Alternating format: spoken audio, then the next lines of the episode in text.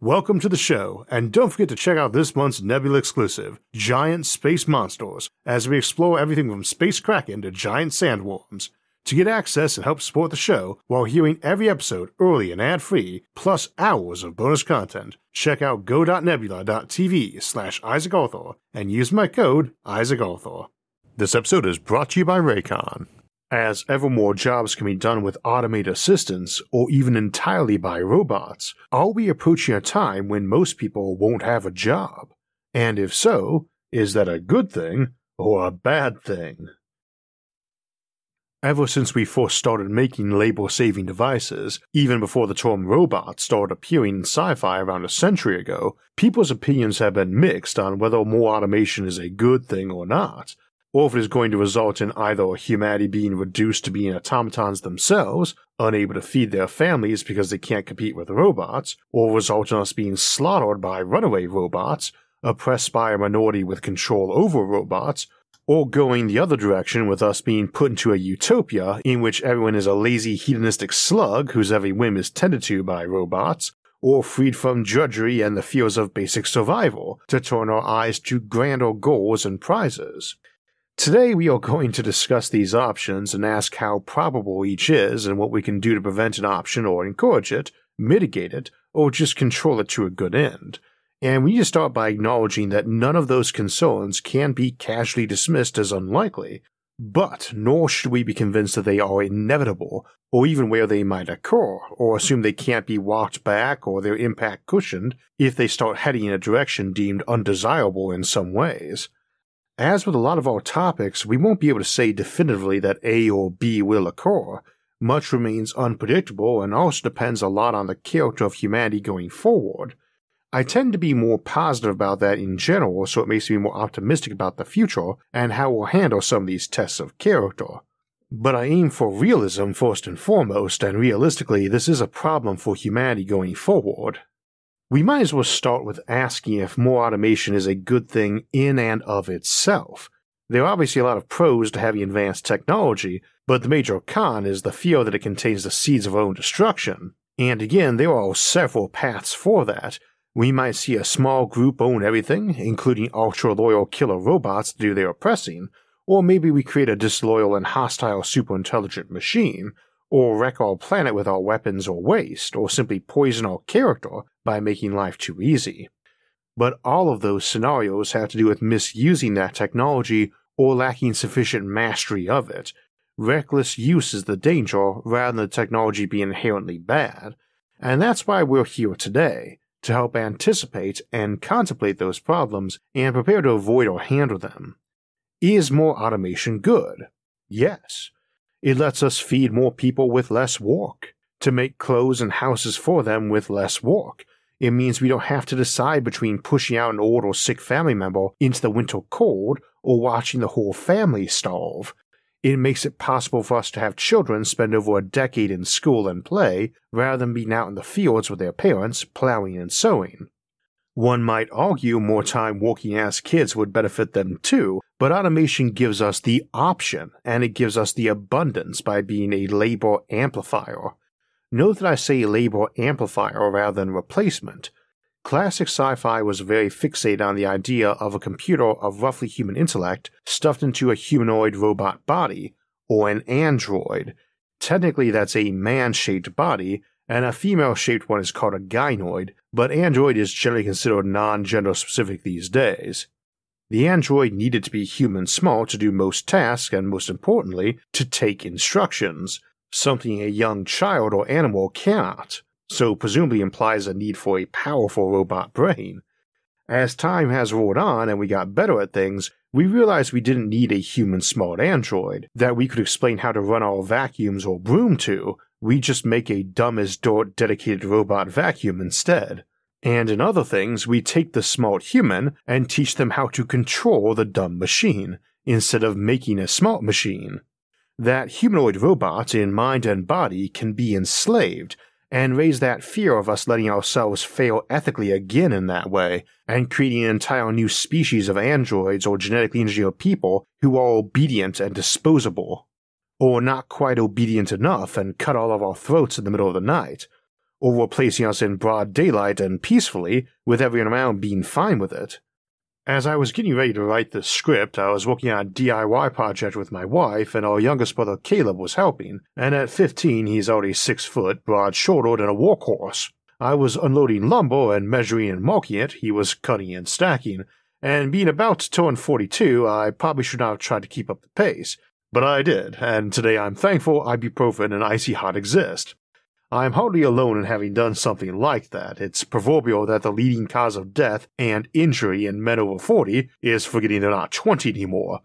And subconscious motivations can range from hierarchy and status concerns to not being seen as weak, and trying to set a good example. We also have a fear of being obsolete or being replaced by a newer, stronger, smarter, and better looking model. I don't think most of us would be quite as worried about that when a robot doesn't look vaguely human or even act like one. We do have legitimate reason to fear automation and artificial intelligence, but we have lots of bad reasons too, and we want to separate those out and also make sure not to pursue pathways that leverage those fears and bad reasons. So the key to avoiding getting slaughtered by your own creations is to avoid making them mentally capable enough to rebel. We're not really worried about our horses or oxen or car engines betraying us. It also fits in with minimizing irrational fears of automation, too. Let's get to some of those more rational fears, though, and we'll contemplate the automated society as we examine those. Automation causes unemployment. This is a tricky one because people tend to say that's not true, but it is completely true. Make a widget that lets five people do a job that used to take six, and someone is without that sixth job. You can also replace an entire piece of production or function chain with a machine, no more need for human phone operators patching your calls through or looking up a phone number for you. Now, we can add caveats. First, we rarely automate an entire process and have no real reason to, and for many reasons too, but principally, I'd say because it's strategically unwise. Be it in war, business, or politics, to leave any chain without a human mind in it, or its equal or superior, because you have competition who will find a way to exploit something subhuman and entirely automated, a billionaire who decides to totally automate his factory and relax with no employees to pay, who just rakes in the cash whilst relaxing on the beach, is going to wake up broke one morning. Someone is going to decide to exploit that lack of supervision and lack of active strategy. This is often how a family business founded by some workaholic can decay in future generations, they're just not as committed to it as Grandpa was, so to speak, preferring a different career or to idle in their wealth or just focus less on the business and more on being with their kids. Second, when we remove a job, we generally find some new ones, and since that automation of the previous job made the entire human civilization a little more productive overall, that new job, on average, compared to the old job, on average, is a bit better pay for a bit less work, or more pleasant work or less monotonous work, less dangerous work, or work that doesn't cause subtle damage to human over time, such as repetitive strain injury, deafness, back pain, etc., which might be as important as if you like your job and probably factors into if you do.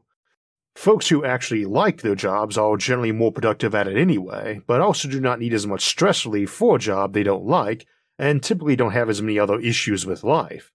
It's generally our goal to create a world where people like their jobs, and are more than able to support the basic needs and reasonable comforts of themselves and their family by doing them.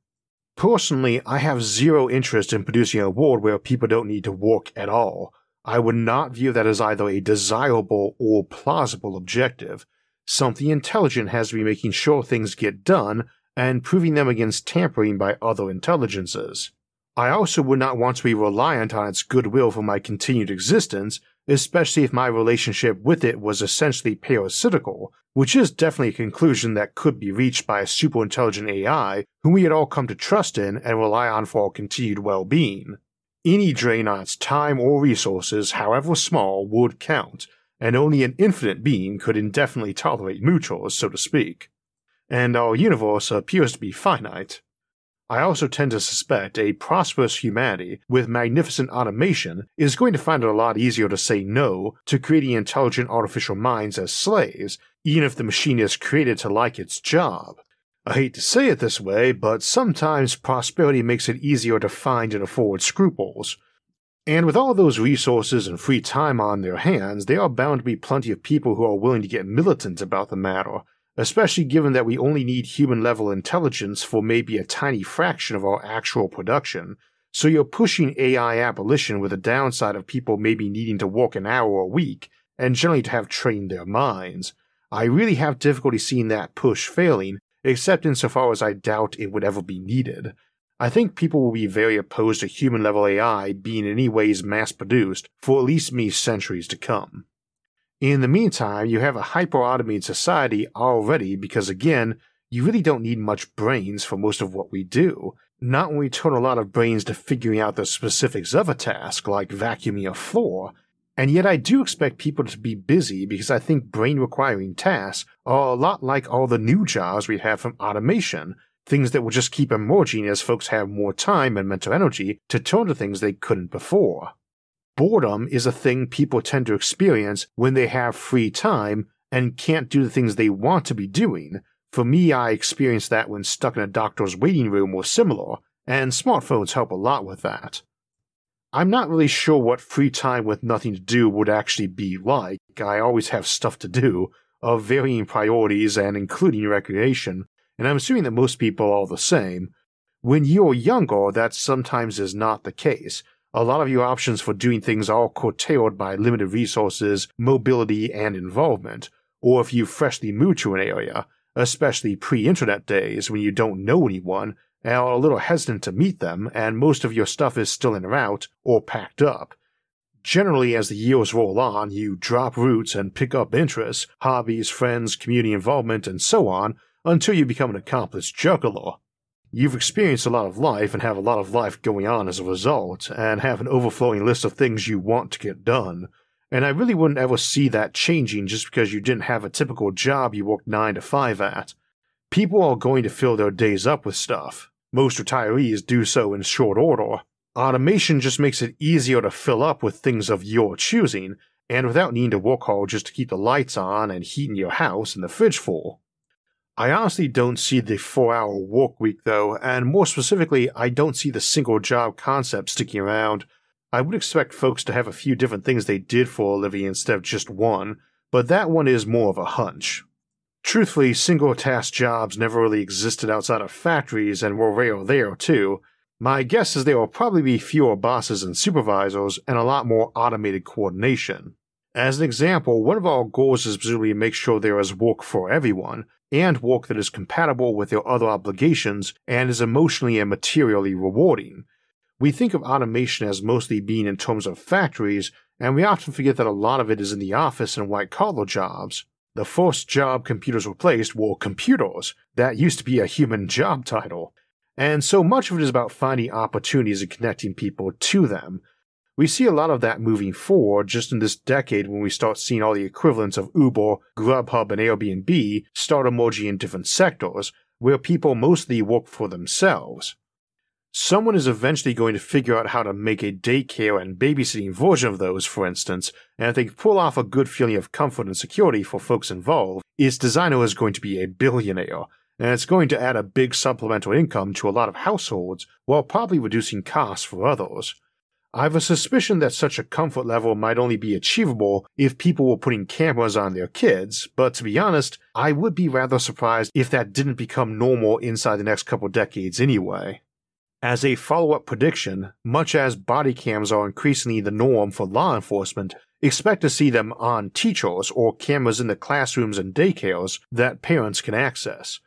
That's a big chunk of automation, too, algorithms able to pour through data to either communicate a need specifically between two entities, I need a ride and this person is the nearest available, and to pour through recordings of people and pick out important bits, hypothetical abuse or other crimes, but also more mundane stuff like watching kids to see what they find boring or interesting to help tailor their personal education, or to help find habits we want to encourage or discourage early as they form, also, something bots are good at, able to sift through videos and pictures online to find every mention of you, every photo and video, and flag it. Since we brought up this privacy concern in all of this, I would also speculate that our answer to such things is going to be every public platform having auto ID built into everything, so that you are just automatically blurred or redacted from any post you didn't okay, photo, video, or audio, and probably any text references to you too That's likely to begin as a voluntary thing done by your big social media platforms, which circumvents someone saying it's their right to post a photo of you. People value their ability to disappear into the crowd, and in this case, probably literally. When contemplating the zebra, one asks why it has stripes, and folks say camouflage, and that's a head scratcher given that black and white vertical stripes wouldn't seem good camouflage in a prairie, but it is when you're part of a horde full of similar looking critters. Folks are a lot more concerned with their ability to hide in a crowd than preventing other people from being able to do so. This is probably why we don't already have cameras on every street and house, even though it would massively cut down on crime. We don't want other people being able to stalk us online, and I'd anticipate laws shifting where needed to make that harder and harder. I would also bet human content screeners will be a continuing and expanding job area. Also, folks able to hunt for the loopholes and cracks in automated systems to prevent others exploiting them. Another big worry then is that many people just won't have work, which is probably a legitimate concern. Though some feel this will be 99% unemployment and 1% owning everything, this doesn't really seem likely. Again, there's a constant effort involved in maintaining a system. Static operations are mostly illusionary, and even if we assumed 1% owned everything, including ultra loyal robot enforcers, it is very hard to imagine that occurring or lasting long. Your mileage may vary on that, and it would seem like a discussion that would be requiring its own video, and not when I feel much urge to write. Instead, I'm concerned about the bottom 10% getting unemployed, then maybe the bottom 11%, and so on. I don't really see that going to 99 or 99.9, but even just going to 10% is pretty bad. There's a notion about some people just being too dumb to join the military. I've heard folks say no one lower than an IQ of 85 or 83, but I'm not personally aware of any official bottom limit or it being done off IQ scores rather than its own tests, but that's the US military, and it's presumably different in other countries. I've usually heard this in recent years associated with a remark by Jordan Peterson, who is Canadian, so maybe that's their rule, or maybe the US changed it since I got out of the army years back. Anyway, it's accurate enough. The last I heard, about a quarter of US high school graduates, and even more among dropouts, could not score high enough on the test, mental not physical, and thus get listed as Category 4, which are essentially the group that, in good recruiting times, are less than 1% of the recruits, and those on waivers for perceived extenuating circumstances. And in bad recruiting times, I've heard of it as high as 1 in 8.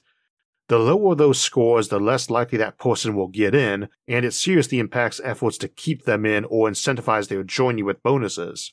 That means something like a quarter of young adults are deemed not smart enough for military service of any sort, and the military is always short of volunteers, so it's not like they're being snobby.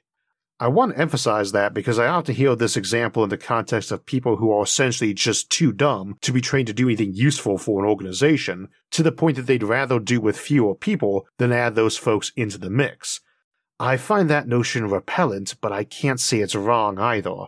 I'm given to understand the data on it is pretty sturdy, and that they're all folks who are just useless in any work capacity.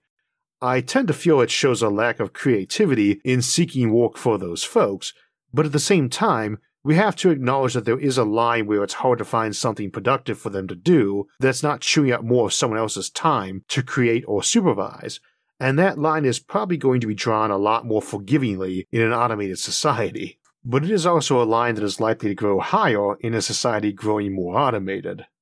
At the same time, we don't want to overextend that military example. Modern militaries don't really need more brains because of all the technical roles and equipment, though it does certainly help, but rather because they're looking for folks who can make judgment calls and quick reactions, as modern doctrine tends to emphasize small teams and making decisions. We don't line folks up for shield walls or volley fire there is a genuine and at least semi legitimate fear that folks who are not mentally and physically fit enough are exposing their comrades to increased danger. Of course, a lot of companies and a lot of jobs require that same reasoning, and you also get fears of weak links being the ones who mess up cybersecurity, or get conned in more traditional ways, or don't understand the rules the company operates under and why, and thus need to be inclined to memorize and follow them even when they don't make sense to them, to just follow orders. Needless to say, that's something automation is good at too, And so it shifts things into asking if it benefits us to keep those folks busy productively, even if it has a modest or even negative effect on our overall production. To me, the answer is almost always yes, because it's an ethical perspective as much as a practical one. I'm not a fan of idle hands, and I'm not a fan of folks feeling worthless. I don't really like the notion of make work, to me it shows a lack of creativity, but if I had a kid in my household who couldn't seem to be trained to any chores besides dishwashing, but they used twice as much water, energy, and soap as my dishwashing machine, and broke more plates, I'd probably still have them do that. And the analogy to civilization as a whole is that we tend to believe it's better for something to be earned than given, or at least striven for. Your mileage may vary on that or on other perceived benefits to society.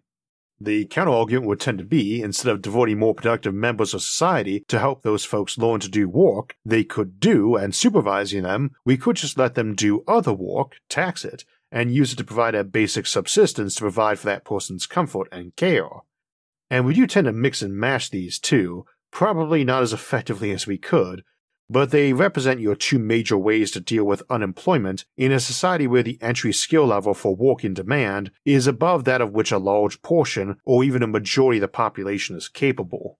They are not the only two ways, and some are not palatable to an ethical person, I should think, but need mentioning anyway, that you either dispose of those not seen as valuable or just cast them out to the fringes. We won't contemplate those beyond that today, beyond saying that there are also many logical and pragmatic reasons why those aren't great plans either, and we have a tragic number of historical cases of it being tried. Folks don't like when you kill their weaker family members while talking about the greater good, especially in a prosperous society, and casting them out tends to get you criminal elements, which cost blood and gold to manage too. Thankfully, a highly automated society is prone to plenty, and so such arguments of desperation to kill off or cast out the weak to save the tribe are unlikely to find purchase. I would like to think we could find work for anyone which they both enjoyed and which benefited society, but even I'm not so optimistic as to assume that's guaranteed, or that it would be particularly profitable and thus easy to get everyone to cooperate in creating. Also, it might be that we would need to devote a lot of effort and resources to make that happen, Let's imagine for the moment that we could take 100 people who would otherwise be unemployed and with a little effort get them employed at something which genuinely pays their bills without subsidy by the state, but that we would need some full time employees to do that. If it only takes one or two to achieve full and excellent matches for all 100, that is a great deal and makes for quite a profitable company based on finding folks a job. If it takes 10, well, now it's going to be a bit more dubious how sound that is, but it still makes sense. I think we start running into hurdles when it takes nearly as many, or even more than, to find them that work. And it might get to be a bit like the rocket equation, where you get increasingly diminishing returns in ratio of fuel to speed. One might imagine 10% of the population working main production, while half the remainder is focused on finding ideal and meaningful work for the other half. Of course, if everyone is living in mansions and in a sustainable fashion because productivity is just that high, this might still be fine. We need some caveats on this notion, though, that will slowly put more and more people out of work. First, helping folks find their dream job that they actually are well suited to is exactly a sort of data shuffling that artificial intelligence tends to excel at. So, automating our efforts at employment might tend to cut down on how many people we need to throw at the task while improving results. Second, the basic needs of humans do not actually increase just because production does. That's a false equivalence. We have a slew of needs and generally we're barely scraping by. And while they are certainly our frivolous luxuries, a lot of things we classify that way are of the back in my day we didn't have X variety. Well, we didn't have telephones, so someone who moved away to school or work or marriage couldn't call mom and dad when they needed advice or comfort. I'm not sure that makes it a luxury. There are many levels of survival and needs, and we should be seeking to address them all better. And third, that implies producing more things or more services, but that does not mean the basic level has increased. A society where a factory of a thousand people has been replaced with ten folks supervising the robots and monitoring the facility is one that, on average, produces 100 times as much as it did before. All things being equal, it means the farmer either tends 100 times the cropland or gets 100 times the produce from their cropland, or just that they now only need to spend a few hours a month running their small family farm. This is not one where people are starving in the streets without food, medicine, education, etc. It might be one where almost all these services are done by volunteering time to help, or by paying income and property taxes or production taxes, or it might be that some individuals' work is very low value, viewed as being less productive in a work week than the average person does in a work hour, but that normal hour would produce basic food and goods for one person anyway. I don't want to imply that each of these approaches is equal. I'd imagine one is better than others or way worse, but that's something I'd rather leave as food for thought. We also have to remember that many solutions have parts that peel or are disliked for reasons that might be separable. What is done privately by many groups or volunteers might make an approach okay to those who dislike the notion of big corporation or government doing it, while on the flip side, many who don't like the idea of 1% of the population owning the vast majority of wealth often would be fine with government having control, or public ownership or partial share or stake. Many of the solutions might be more or less palatable to future generations for similar reasons of association. For my part, I think we'll see gradually more automation in different sectors and some slowdown as the available labor pool increases and de incentivizes investing in more automation, you might even see a robot tax in some places used for training displaced workers, or subsidizing welfare or paying universal basic income or UBI, which in a productive enough society might only need 1% of the GDP to give everyone their basic needs stipend. We could even see something like a version of cryptocurrency that automatically distributed 1% of every transaction to every single person, or something along those lines, as sort of combination of sales tax and non-governmental UBI. Those were all just some of the strategies folks have suggested, and each has its advocates and detractors, usually with some well thought out reasoning, so my expectation would be that we would see various places try out each of those approaches and many more. I welcome everyone to discuss and suggest others in the comments on the episode or our show forums, though please do it with courtesy and thought, not jingo or shouts. My hunch then is that since this will all happen at different rates in different industries and places, we will see it as a fairly gradual thing, and I would argue it's something we've been experiencing for at least a century now. There are risks, murderous AI and tyrants with robot armies being just two. But I think the key thing is that if we have more time not devoted to basic living, it is also time and attention we can turn toward handling those problems too. As crises go, greater automation is a better one to have than most, since it at least ensures you have an abundance of resources and minds free to come up with solutions and try them too. One of the upsides about a future where robots are doing most of the work is a lot more free time to catch up on everything you want to watch, listen, or read. Currently, most of us have to get that in as time permits, and that often means in a crowded or moving environment where it's really nice to have a quality pair of earbuds with noise isolation so you can hear your show, your audiobook, your music, or your phone calls. And if that's something you've ever had problems with, I'd recommend trying out Raycon's Everyday Earbuds. Their wireless earbuds, headphones, and speakers offer premium sound, useful features, an almost custom comfortable fit, and up to 54 hours of battery life. Raycon's everyday earbuds have noise isolation optimized gel tips for the perfect in-ear fit, so they are comfortable and they will not budge or fall out. They are water resistant, I've washed mine on accident before, and they give you high quality audio at half the price of other premium audio brands. They're just all around great earbuds in terms of quality, versatility, comfort, and cost. And if you're looking for gifts, Raycons are the way to go. And their durability makes them great gifts not just for your adult friends and family, but for kids too. Everyone needs a pair of Raycons in their ears, whether it's for listening to music or podcasts like this show or taking walk calls. You know what everyone doesn't need? Two little white stems hanging out of their ears. Luckily, Raycons are sleek and stylish and come in a range of colors to match anyone's style.